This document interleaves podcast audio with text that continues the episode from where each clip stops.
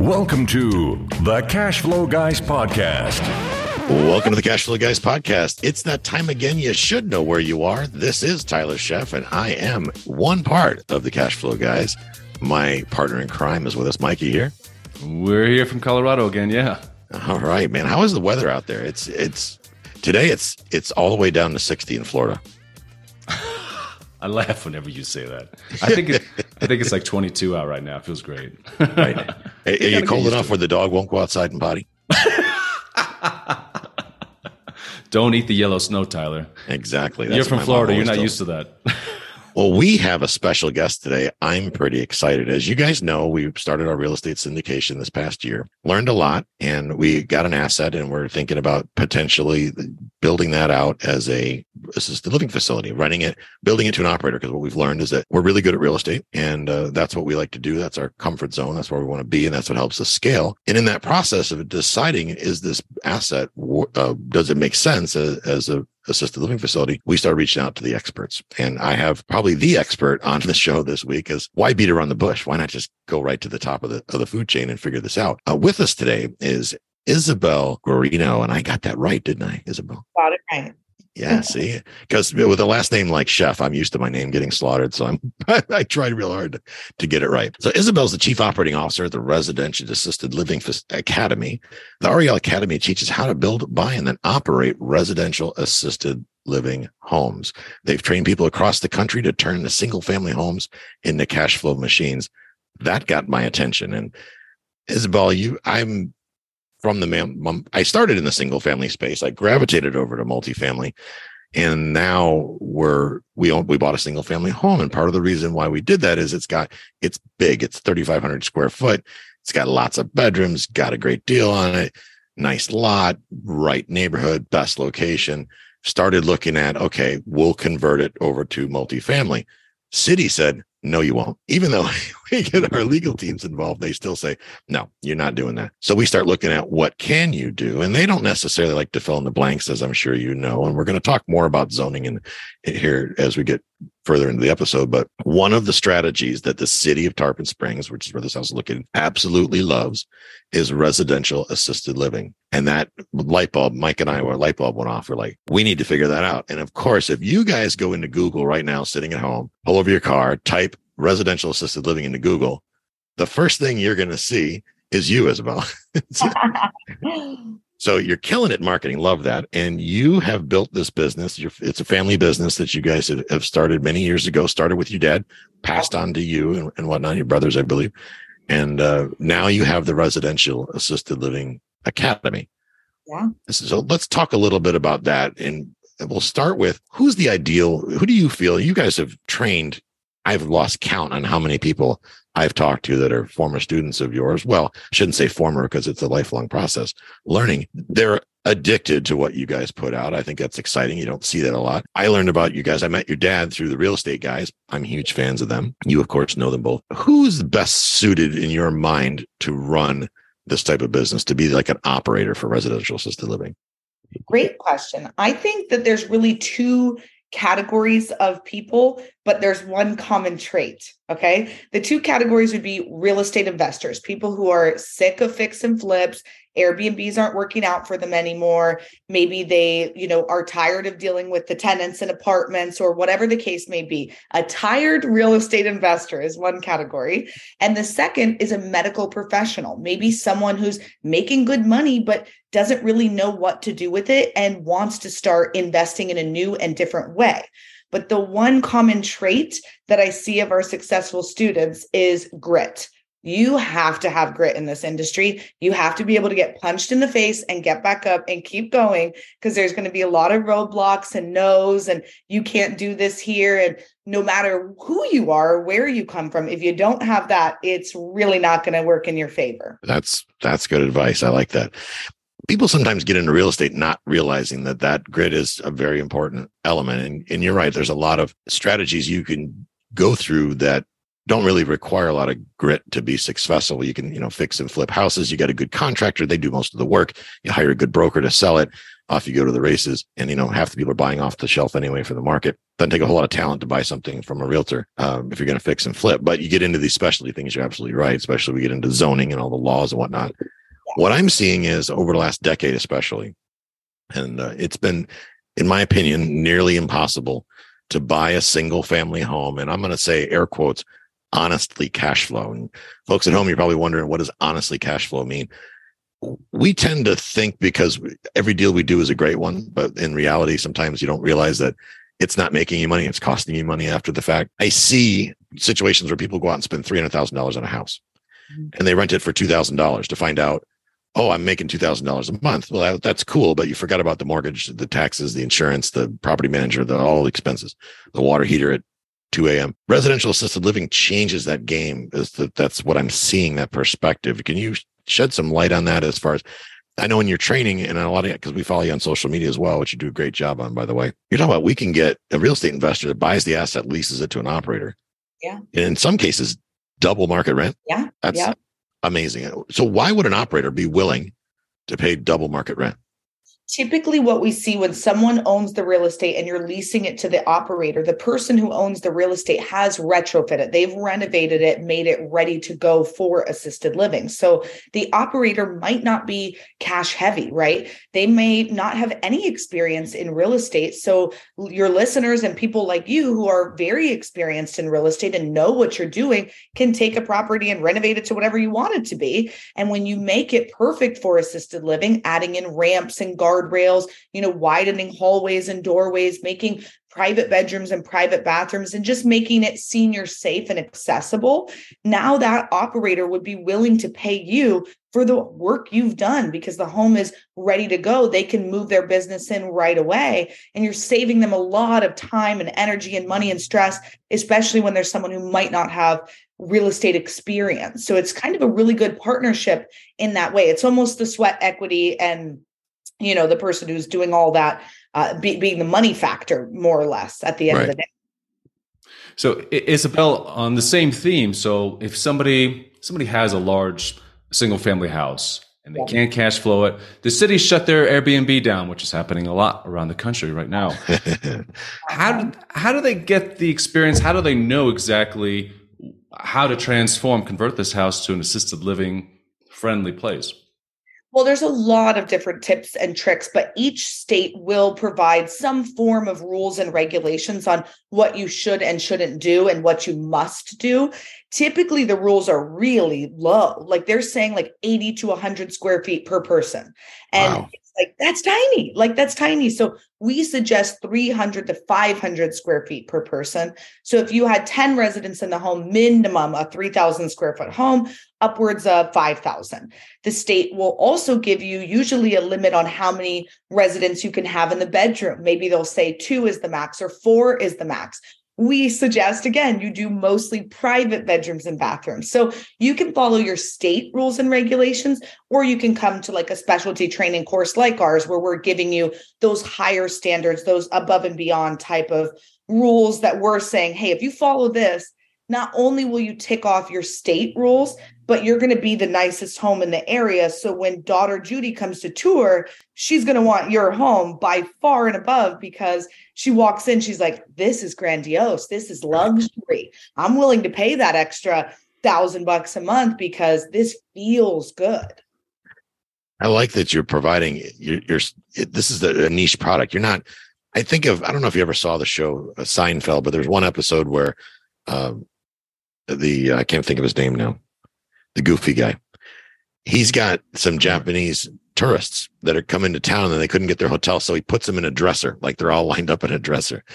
And I, I've seen even in our own town, I went and toured a couple of other facilities. They're not students of yours, obviously, but, um, it's, I felt like people were stacked in there. Like you say, 80 to 100 square foot. It's like, that's literally how it was. There was room for a bed and maybe a dresser that was really a nightstand. it was like, wow, they have no place to go. So you're you're a more premium product. You're providing you're here's what I love about this. Because as a real estate investor, one of the things I think about a lot is risk. If I put somebody in there, that's not the person that's paying me. What I understand. Is that correct? Yes. Their children generally or their long-term care policy or whatever or a combination thereof is who's actually paying me they are my that is my tenant or my, or my lessee uh, in this case if we're getting legal about it so logic would dictate that i want to make sure if i'm going to charge somebody a couple thousand dollars a month for a bed that that person can afford to pay the rent Yeah. and i see these facilities to where i see them here in florida where it's half of what you're you talk about the national average being and I walk in there and I'm going, I wouldn't live here, even if I was in the army in the dorm. This is more like a Navy uh, submarine in here than it is a re- residential assisted living. But then I, I see your facilities and pictures of, of the stuff, your homes that you guys have done and your students have done. It's night and day. So is it fair to assume that when you're you're putting out a better product, you're automatically going to attract a different type of clientele? Is that is that true? 100% because you have to think you wouldn't sign up to put your loved one in a care home for 6 grand a month if you c- uh, couldn't even imagine paying that. Like you're Right. you're just not going to drop your loved one off there and be like I don't know how we're going to do this but we'll make it work. You're not. You're going to try to make any ends meet to get the lowest cheapest option possible typically government funding or the least amount out of your own pocket right but the people who are looking for the higher end homes it's actually interesting. Their mentality is almost the opposite. They want to pay the most possible because they feel so guilty typically and so bad that they're like, that one's five, but this one's seven. I almost want to put her in the seven thousand dollar a month one because I I want to be like, mom, I gave you the best. I did the best I could, and I really tried. And it's crazy how uh, guilt plays a strong role with in this industry. Well, I like that because at the end of the day, it provides for better care. Mhm. It provides, you know, can you imagine? I, I have a tough time with 300 square foot. I shouldn't say that. I live in Key West now. So 300 square foot is huge in Key West, but I have- I also own other homes. That's the only reason 300 square foot makes sense in Key West, which is why I'm not there at the moment. But um, you at the end, you're providing a better product. So you're attracting a better uh, leasing. You're Yeah. not having to chase after them for this month's rent. Let's get talk about the that was the good. Let's just one little thing. What happens if I mean, is it do you run in? Is it happen a lot that people don't pay, or do you teach to vet your people up front? I mean, is that really a thing in this space?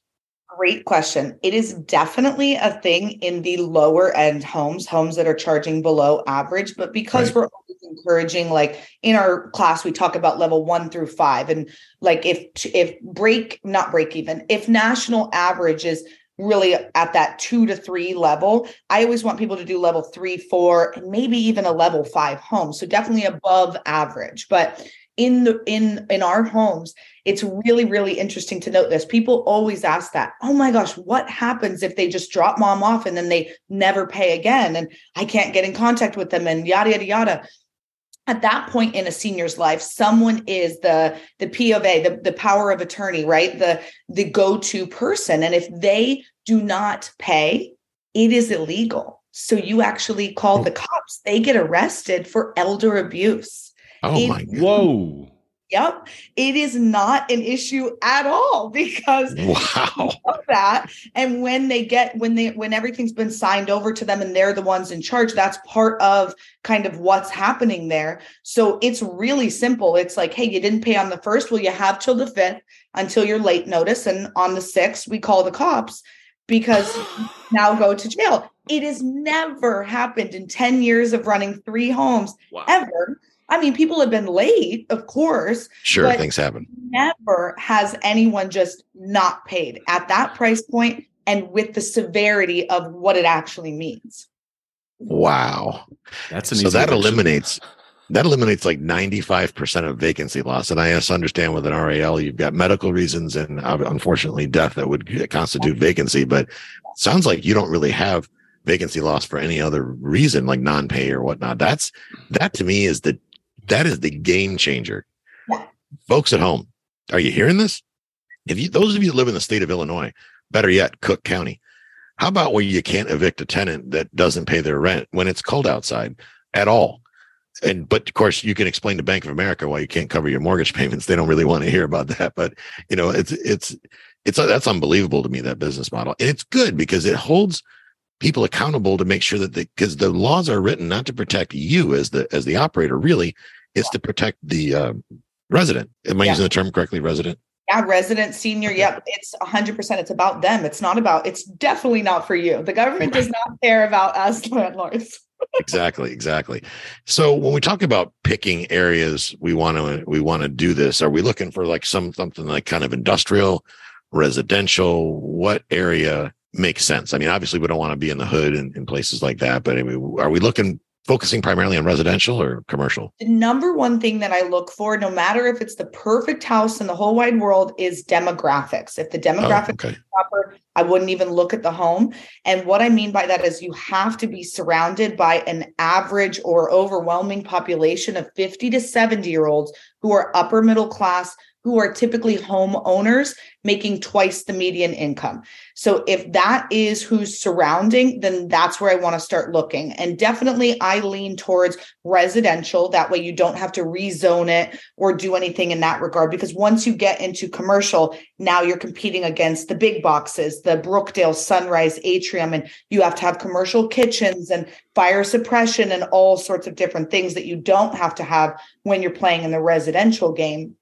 So, demographics, staying in residential, obviously a larger footprint, depending on where you are in the country. You're typically allowed to have between six to 16 residents in the home. So, once you know your number of maximum residents, you're going to want a larger home that way you you're either your renovations aren't that crazy right if the home's already 6000 square feet maybe it's only six bedrooms now but you could chop it up differently to turn it into a 10 bedroom home i see Mhm.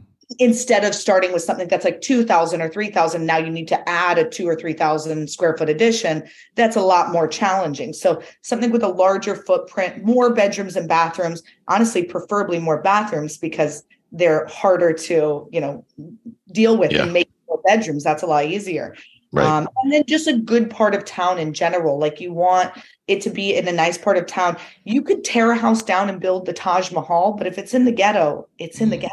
right like- nobody wants to drop grandma off there No.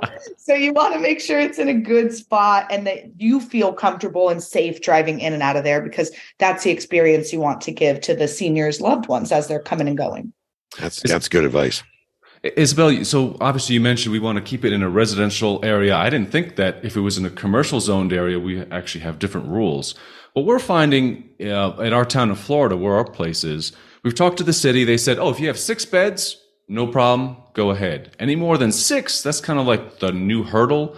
Well, we have to get some type of zoning variance, whatnot. Can you- conditional use yeah conditional use variance, yeah. Uh, Isabel, can you talk about like any hurdles to get above that threshold in each state? I know it's a little bit different. Yes, every state is a little different. And sometimes your state, like I want to say the state of Florida, the rule is actually 12, but then a lot of counties are six or eight from what I've seen. So there's certain parts where you might go right outside that county and it's 12 now. But right where your home is might be limiting you to six.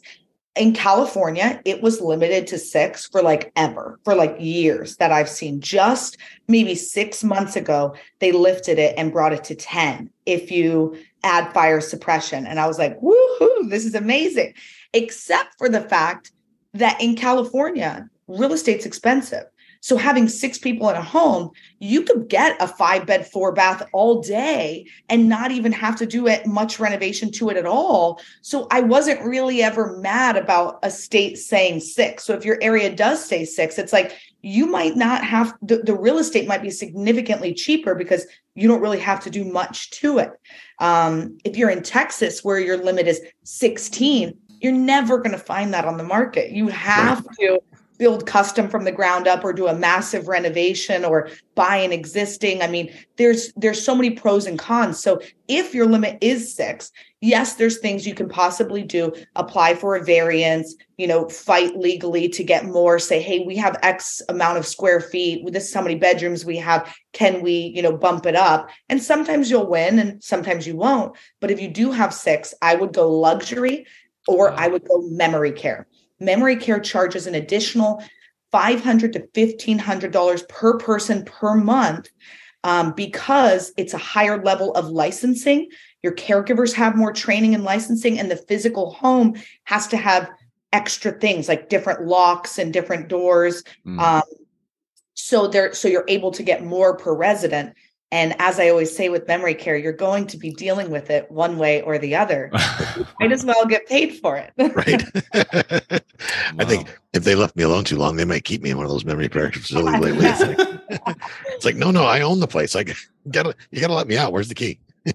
I, I just want to help the listeners with the with the picture. So my girlfriend's a nurse practitioner. She travels to all- ALFs across the country. She does Yeah. dermatology work for them, and she comes back. I everybody thinks it's like a nursing home where it's white walls and very sterile environment. She said it's like it's almost like a college dorm. I mean, there's events going on all the time. They bring in like the local historian, the balloon maker. It's a big party. Yes. And it's funny because when we walk around town and we see an older person trying to stay in their old house that they've had for millennia and that they don't want to leave, she feels bad for them because she's like, they don't understand. ALF's it's it's actually a fun place to live. Yeah. I, I agree. We do a lot of activities in the home senior yoga, pet therapy, music, like all sorts of fun stuff. And I think that they are definitely having more social interaction and fun, right, than a senior who's living alone. Like they're not having any activities. People come to their house for sure. No stimulating conversations. I'll I'll tell you a story. When I when my dad first got into the industry, he was like, "Hey, you were in a sorority in college, and I know that the fraternities and sororities have to do X amount of community service hours. Do you think you could put our homes on the list of, of options? I was like, oh. Oh, yeah, for sure. So I go into one of my chapter meetings and I tell the girls, like, hey, we own this care home. It's down the road. Would anybody want to come and say hi to the seniors and just hang out? I'll sign your community service hours. Like 30 girls were like, oh my gosh, so I, I'm like, okay, Friday, you know, at one o'clock, everybody come. On that Friday, I walked in like 18 hot little sorority girls to this home, and every little grandpa was like, What's happening? that poor old man. so excited. And the girls, most of them are from out of state. You know, they haven't seen their family or their grandparents in a long time, and they were excited to hang out with the seniors. They were painting the ladies' nails and doing puzzles and coloring books and just chatting. And the seniors loved it because it was someone new and different to talk to and an interaction and they didn't know who they were and the girls were like can we come back? And it was completely free and it was an activity for the seniors and the girls got their credit and it, we ended up starting like a whole partnership with it and it's so cute. So there's a lot of opportunity where if you're living alone as a senior you're just not going to get that social interaction at all What do you find about eh, you, you? I just finished reading your dad's book called Silver Tsunami, and for those sitting at home wondering what what does that mean, it talks about the opportunity that exists in the industry. And one of the things that we look at is sustainability. How sustainable is this exit strategy? And here- here's a good example. I own short term rentals and several of those, um, and they do very very well. But and uh, however, we've been at it for many years, so we get most of our business from our advertising and repeat guests and whatnot. So we already kind of have a baked in business model. When as we head towards recessionary times, people are having a tough time financially. People have said to me, Well, aren't you worried about your short term rentals? I'm really not because of who I serve. I serve business travelers and people that are coming. Tarpon Springs is a very family oriented community where I own my vacation rentals. Um, it's Greek community, so there's a lot of Greeks in there. They are very family oriented and they live all over the country. But you know, Yaya, the grandma lives in in Tarpon Springs, so they converge in Tarpon Springs throughout the year because to them they they don't just wait for Thanksgiving and Christmas to see their their parents, their grandparents. They come home all the time, and they come to our place. We're located right there in the perfect spot in Tarpon Springs, close to everything, whatnot. So it works very well. I don't feel like the business model that we've built in uh, in uh, the Airbnb model. I don't feel it's as affected by recessionary times as maybe a lot of the new folks that are out there. Yeah. How does that equate to silver tsunami? Recessions coming. I'm thinking to myself, well, if I'm paying six thousand dollars a month for for my mom to have a place to stay, how does that factor in? Do you have concerns about that coming forward, or are we just dealing with a different economic group of people that really are kind of insulated from a lot of the recessionary stuff that's going on? Any thoughts on that? Yeah, it's really it's it's interesting that this time is coming ahead of us and yet we're not seeing it affected affecting our markets really at all. And I think that it's because of the fact that with an Airbnb, for example, when money is tight, you pull back, you vacation right. less. You don't buy right. those luxury items, those extra cars and boats and whatever it is. You're not vacationing as much. So the vacation Airbnb spots are struggling, right? Because people aren't doing that as much. Um, I also think in tough times, people usually work more, not less. So the only other real option for the six grand a month Airbnb is a two grand a month Airbnb, or you quit your job and right. you take care of mom or dad 24 7. And people aren't quitting their jobs right now. They're getting a second job, a third job. They're working harder and more. So there's really I don't think it's something that you just skimp on, even when times are tough. You're right. pull back on everything else, but your loved ones, home care, food, assistance, you won't unless you're planning on quitting your job and taking care of them, which most people aren't doing during. Right. So it's really kind of a non-issue. Trend I'm seeing come coming in in our local town as I look at the demographics based on your training and I, I dig in. I'm, our market is perfect for this. And what I'm finding is there is a huge shortfall. There are not nearly enough beds to keep up with the demand. Demand, the curve between demand and supply is off the chain. There is tons of demand, virtually no supply. Um, and I'm seeing that people are, there really isn't a boutique type higher end product available in our town, which is interesting because our average income is almost a hundred grand in, in our area. I mean, it's the parameters you give, and then I apply that to our town. I'm like, oh, then we're a flipping home run. so that's exciting. Yeah. But I wonder, is that if in your experience, is that nationwide in, in RAL? Do you find that I feel like it's a higher level of commitment? If I'm going to put my mom in a place, I'm not going to move her again, God forbid, because it's traumatizing. Imagine to the the the resident to, oh well, geez, mom, how do I say to my mom, mom, I can't afford to put you here. So I'm going to put you in this closet over here. How do you do that? You don't. So is it fair to say that it is absolutely a higher level of commitment from the tenant that's paying the rent once they're in and they've made this decision that they're going to do the two, three jobs if that's what it takes. Have you seen that across the country pretty much? You know, people are paying for their care through long term care insurance, which about 10% of the population has, so not right. very much. VA benefits. If someone served even one day in active duty, it can help uh, support them or their spouse. Um, a lot of people are using the senior has some cash, some IRA, some savings, or they had a physical property that they now sold, and all that capital is being used to pay for the care needs. So you have to think that is also the adult child's inheritance money that's going away. So, oh. yes, the average uh, stay in an assisted living home is about 3.5 years, so three and a half years. So, at $4,500 a month on average, that's a lot of money. Um, and most families have one wealthy child who it will then fall to if the adult if the you know senior did didn't have the money they didn't have a home they didn't have any of these things. So it's interesting because sometimes uh the the the money is coming from the senior but in a different way. Things have already been turned over to the adult child basically and now this is their inheritance money that's basically being spent to pay for the care you are very very very on the money with the supply and demand stuff it's not just your market right now the silent generation is who's living in assisted living and there's only 44 million of them the baby boomers 76 million so we're wow double. And we are currently 1.3 million beds short in America today.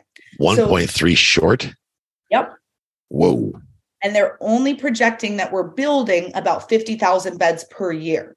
So we cannot keep up with what's about to happen. Like I always tell people, if you had a crystal ball in 2008, would you have played differently? And everyone's right. like, yeah, yeah, yeah. I'm like, this is that. Like, right take your piece of the pie. I don't care if you want to get involved in diapers or medical beds or long term care insurance, whatever it is. Uh, for me, it's residential assisted living, but it's like get involved in something that's going to be needed by the baby boomers because they're going to need a lot and there's nothing there to support this massive silver tsunami, right? This massive wave that's going to hit the shore.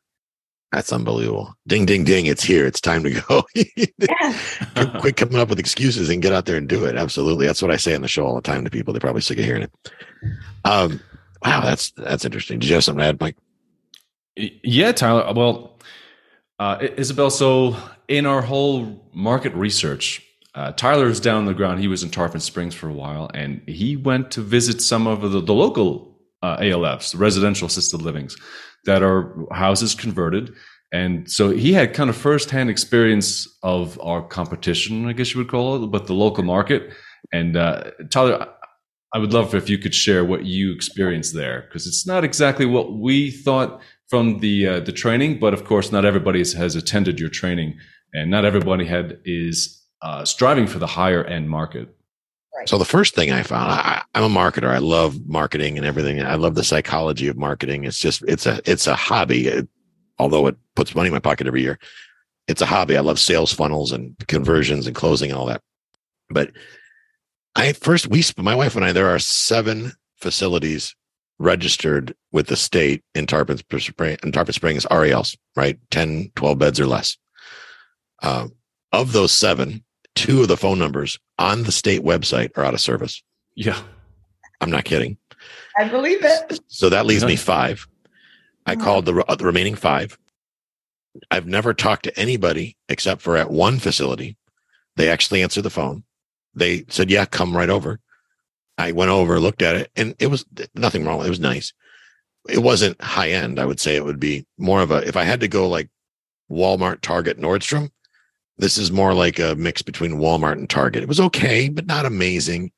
You know, whatever it was kind of in a forgotten part of forgotten about part of town. It was I would I would call it an industrial area backed up to a marina and boat building facility in town. So not exciting. You look across the street, you see broken down boats. Not a place I would want my mom to wake up and look out the window and go, "I'm just happy to be alive." No. Yeah. Um, they were charging, uh, I think it was twenty twenty two hundred dollars a bed Okay. and the first thing I my so that was my first takeaway. Number one, no people aren't even answering the phone to take on new guests. So that makes me wonder. It's like clearly they don't have any training. They must have gone on this themselves. I started looking into the licensing. They've been licensed for a decade or two. Yeah. Um, and the one place that I did get into had it was a 10 bed, I think a 12 bed facility, and it had three vacancies, which I found odd because I, everything else I looked at said people are standing in line to get in Mm. but I found that it what at first thing the operator was very nice lady. Don't get me wrong, very nice, but very much a caregiver, Yes. very much not a business person. Yeah. You know, I'm sure you run into that all the time. But I she immediately says 2200, but I can cut you a deal. And I'm thinking, whoa, if you've got three vacancies, my question is why? yeah. And first of all, number two, don't give me a deal when I haven't asked for one because you're going to give up some level of service. So I, I found that fascinating. Uh, number one, and I, for- I'm forgetting one, Mike. What am I forgetting? Oh, uh, that she bought a job. Oh, yes, that she owned her job. So I asked her, like, are, are you the owner? She's like, yeah, I'm the owner. I'm also the caregiver. And I have this assistant that works with me as a caregiver. And my husband is a nurse and he's the, the comptroller, or whatever that's up for the company. Like, where is he? Well, he's out getting groceries right now and he's over at Costco and then he's got to do some work on the roof, but you can talk to him later after that. I was thinking, oh my God, these people have actually owned a job. If when somebody comes to RAL and graduates RAL, we run into that too? Do they wind up? Are they? Is that what they're doing? Are they buying a job, or are you teaching them to work on the business? Correct. So that it's what you're telling me is not shocking. Besides the fact that that was terrible that she offered you a deal without. it's like what? My face was like, but um, but other than that, no. Eighty percent of this industry is run by uh, mom and pop style. Wow. 80%. So what you saw is not uncommon at all. We often get people who come to the class who that's exactly who they are. And then they say, I don't get it. How are you cash flowing 20, 30, 40 grand a month on these homes? What am I doing wrong? I can barely make ends meet and I work in the home every day. And then we show them everything they're doing wrong. And they're like, I'm running this completely wrong. They are doing exactly like you said. They're working in the business, not on it. They're the caregiver, the candlestick maker, the cook, the baker. They're wiping the bums. They're doing the tours. They're doing everything. That is the complete antithesis of what we teach. We're showing you how to do it as a professional business owner, being that more passive, hands off. Like I visit our homes every other month and I have one meeting a week with our administrator. And wow. It like that's what I want to show other people how to do. And it's what we do show other people how to do to the point where mike i know you said you're in colorado uh, one of our students is in colorado they have 26 properties like there's there's no way that you could run hands on 26 properties of RAL status. You have to be hands off, especially if you want to scale to package them up to sell them to a hedge fund or private equity or something along that, you know, line. So it's very, very common in the RAL industry, 80% that are exactly what you said zero marketing, no website, no sign up front, no nothing. Like th- there's no way you might even find them. And that's crazy to me. So we do cover a lot of marketing because even silly things like we tell people have a website and they're like, well, duh. And I'm like, no, it's not well duh. Like yeah. most people don't. Yeah. Like so I'm like, no, you have to do these things. But if you do do them, you are now leaps and bounds above everybody else. And just like you said, if there's seven homes and you're the eighth, and you've got a website and brochures, and when you when you call, they answer, and we got a tour for you, and they welcome you with cookies and a welcome package. It's like, no, duh, they're putting mom in that home. Right. You know, there's no other option. I will say, when I toured this facility, it was clean Mm-hmm. You know, I'm a clean freak. I just like things clean and neat. My wife's anal about making sure everything's in its spot, and everybody looked happy. And there was like no blaring television. There was television on, but ironically, nobody was in that room. They were all in there in the, the eating oh. area, individual yeah. tables, playing cards and you know whatever. And we dropped in on essentially unannounced. She says, "Come over anytime today." So it's not like you know they brought the puppies and kittens out when we were showing up. It was a they were doing doing a lot of it right. Obviously, the things we talked about they weren't, but I found that pretty fascinating. The, the whole thing. One of the things that real estate investors do, I'm sure you realize this, Isabel, is they get sucked into doing it, but they they buy a job. I like the fact that you guys teach bring an administrator in. There are steps to doing that, and you guys have done a great job. Mike and I, for those of you listening at home, we took their first level course. Uh, we bought their course. That's not, this is not a sponsored episode by any means. We paid the money, took the course. My wife and I and Mike all took it. Uh, we did it over the holidays, wondering, I don't have a year to figure this out. Good. You don't need a year. We got through the first, the first, the, the free one and then the paid first version of the paid one.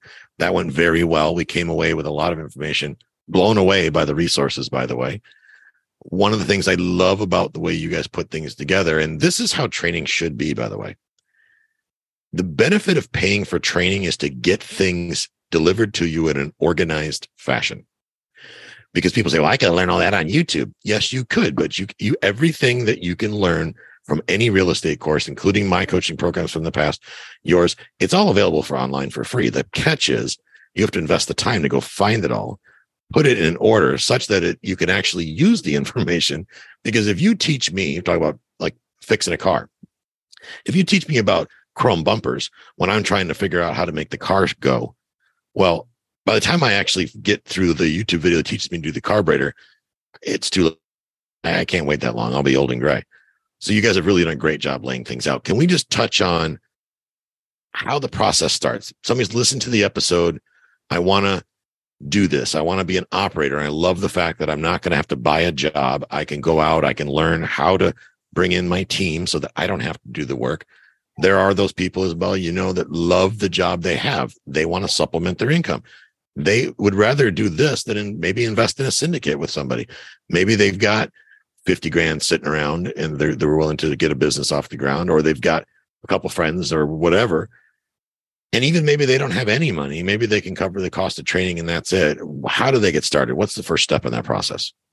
For me always the first step is just deciding like where you're going to do this. So doing that market research and determining what areas you're going to be focused on. Right. There's four ways to do it. So then i always say be open to opportunity. If land becomes available and it's in the perfect place and everything's perfect then maybe you are going to do a custom build right? If one that's existing is for sale in that area, maybe you're going to buy an existing one, or maybe you're going to partner with someone like the two of you, right? Where you guys are going to own the real estate and lease it back to the person who's the operator. So there's a lot of different ways that you can get into it. But first is determining that area, being open to whichever route it takes you, doing that renovation or getting the home up and running, hiring your staff, doing the marketing all along the way from day one. I always say, um, doing that marketing and then you're doing open homes and you're really filling the home. And throughout that process you're working on getting licensed so that hopefully you're licensed by you know your your day one and your opening and then you're filling it with residents. And really the staff is being taken care of when you're hiring the manager they're hiring the caregivers and setting that up what it's going to look like what's the culture and how are we going to run this property? And using different documents like policies and procedures and staffing secrets and menus and schedules all those things have to be submitted to the state um, for approval so those are things that you can pay for speed by you know paying somebody to get you templated documents of that nature right. so that you can edit them and get it in a lot faster. But really it's that A to Z, getting getting the property in the right spot, getting your staff, marketing the whole way, working on your license, touring and filling the home, and now you're up and running. And that begins with so your training basically soup to nuts covers that. You go through it. It's a business in a box. If you're willing, you invest, make an make an investment of time first, go through the process, take probably start out with the free course i would imagine maybe your blueprint. Get through that get into the the meat and potatoes of it. From what i'm seeing now that we're on the inside of it is that anything i really need when it comes to support if you don't offer it you already have it as a referral partner. In other words paperwork compliance legal help financing syndicates i mean the resources was off the chain i was well done is what i'm trying to get to well done um I want to talk about one little kind of carve out. I think about ADA compliance, and I know in your in your couple, you didn't think one of your dad's books I read. He says, "Well, that's kind of a misnomer. You don't always have to be ADA compliant per se, because not everybody's broken and decrepit that lives there. Are they advanced age? Of course." And it brings me particularly to like a two story home, for example, in New England. Every house is a two story house. There's no such thing as a ranch house, and in Boston, for example. Everything's a stairs and the doorways are narrow. Same thing in like in Key West. Every place is small. There are nothing. You can't make something wheelchair accessible because the place was built in 1889. It's never going to happen. Yet your dad's training talks about what he had said during his book anyway. And I'm curious, is this still the case today? You can absolutely still do it with a two story home as an operator. What do you say to an operator like a town like a place like Florida? or maybe even Arizona. Arizona has a lot of ranch style homes. Florida has a lot of ranch style homes. However, those ranch style homes go for a premium. A four bedroom, two bath ranch style home in St. Petersburg, Florida is a $700,000 purchase before rehab. Where a two story, because nobody likes climbing steps, may get you be able to buy the same square footage, same bedroom count. It has stairs. That one's 200 grand less. Yeah. Can you still do it in a community where there's a shortage, right? So there's more supply, more demand than there is supply, or is it just you really should focus on the single family homes? Any thoughts on that?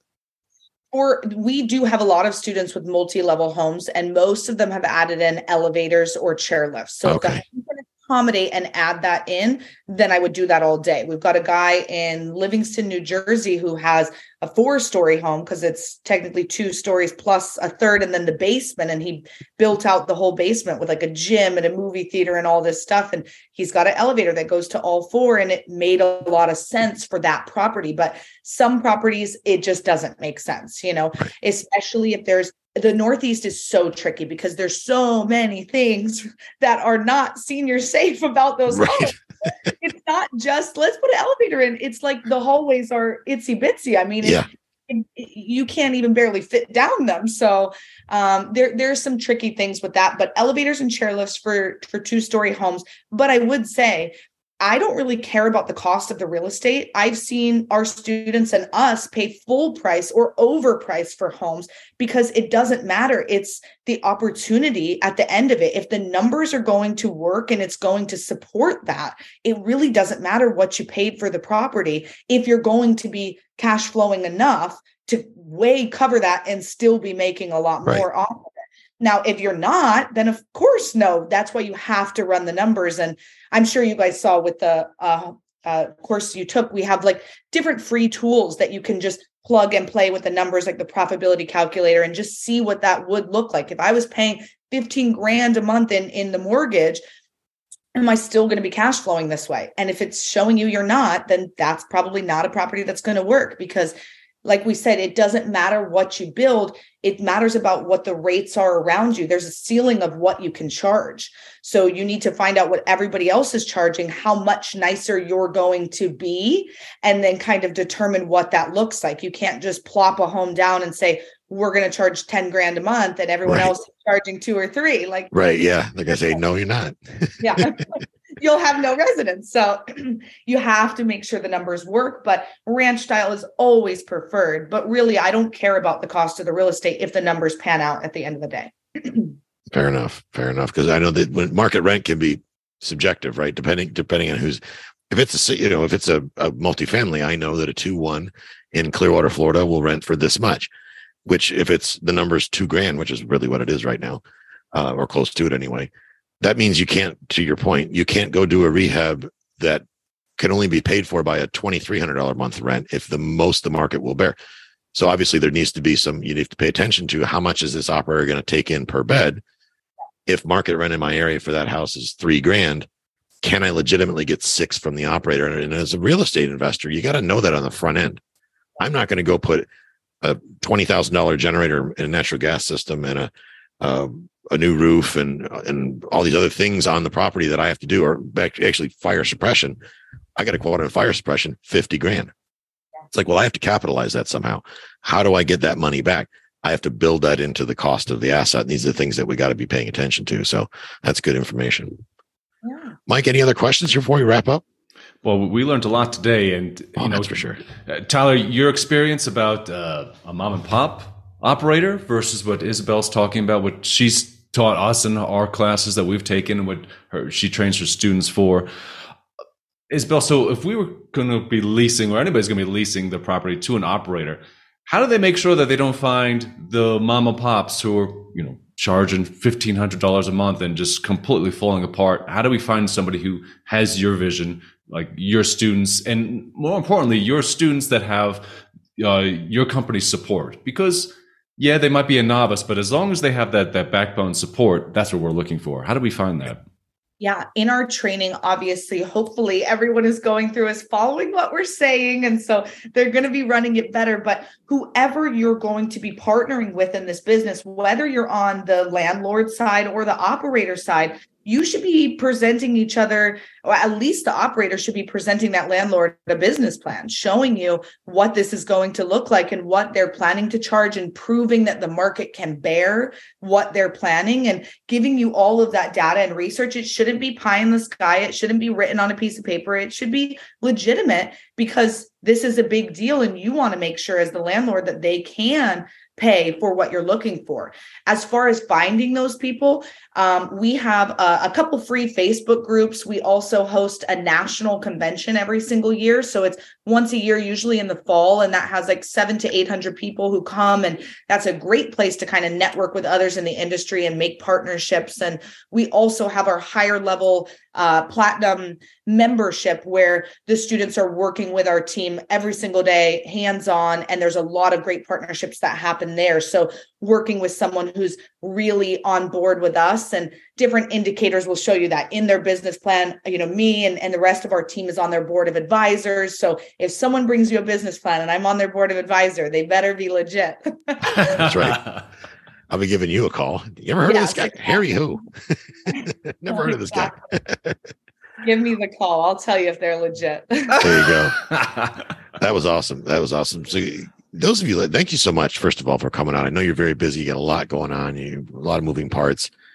Love what you're doing. Um, huge respect for what you guys are putting together, what you guys have done for the industry. I mean, I've looked at lots and lots and lots and lots of training. I normally don't have anybody on the show who does any sort of coaching whatsoever. Uh, well, I shouldn't say that. I have them on the show, but I don't do it without first vetting their training. Because the last thing I ever want is one of my listeners to spend their hard-earned money getting uh, getting into some useless sales funnel that gives them nothing but a credit card bill. And I got to say, as one of your students, you guys are knocking it out of the park. And coming from me, it's it, it's normally I you wouldn't my people listening at home are like, there's no he, he's got to be serious because I don't pull any punches when it comes to if your stuff sucks, it sucks, and I'll say it sucks. it's like sign here.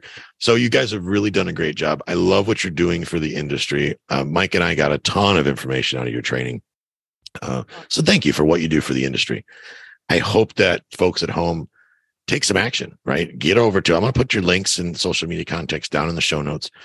We want you guys to go over there and check it out. Get on the YouTube channel. You guys are so very transparent very good at putting out. You give more than you take back. I love that. There is so much that you put out that's free, for goodness sake. You're not the only trainer in town. Uh, by no means. But I got to say, I've vet, I've looked at them all, and you guys, you guys are killing it. So thank you for what you do for the industry. Mike, any last parting comments? Yeah, Isabel, your energy comes right through, and obviously, you're you're passionate about the industry. You're passionate mostly uh, about the seniors, and uh, like I said, my girlfriend works in the same uh, facilities, and yeah, she comes home and with a big smile on her face, you'll never believe the friends I made today. but that that excitement. Your excitement coming through really shows that this aspect of real estate, because let's be honest, most of real estate can be pretty boring dealing with tenants, plumbers, electricians. But this is kind of like that softer side. And that's why we wanted to bring you on today to show everybody like real estate investing could be, yes, it's profitable, but it could be fun and honestly can make you feel good inside. A good heart, you make new friends. Uh, I, I like older people. I'm like an older soul, so I kind of really connect with that too. So thanks so much for coming today. Thank you guys for having me. I appreciate it. All right, guys. So that's a wrap. There you have it. Uh, you know what to do. Now is the time that you take some action. You get off the couch, get off your ass, get to work. You, this is not going to come to you and knock on your door. You're going to actually have to get off the couch, go on YouTube, learn about it as well, go on Instagram, follow her on Instagram, go out on Facebook, get in their into their funnel, start reading the emails, take in all that free training. When you think that this is what you want to do and you're ready to pay, pull pull the trigger and take the plunge, then you opt in. You jump in with both feet. You learn what you need to learn. You learn how to build a team. What have we been saying for 300 and I forgot how many episodes now? 369 episodes, seven years. I've been telling you, and most of you have been listening since day one. Thank you for that. 369 weeks consecutively, I've been telling you one thing build a team. This opportunity is exactly everything I've been talking about over the last seven years. Build a team, put the right people in place, help them prosper while prospering on your own. Guys, we're going to leave it right there, and we'll catch up with you next week. This concludes today's episode. You don't have to wait till the next episode to learn to earn. Head over to cashflowguys.com and contact Tyler and his team for more powerful tips and ideas so you can start generating multiple streams of income. and escape the rat race.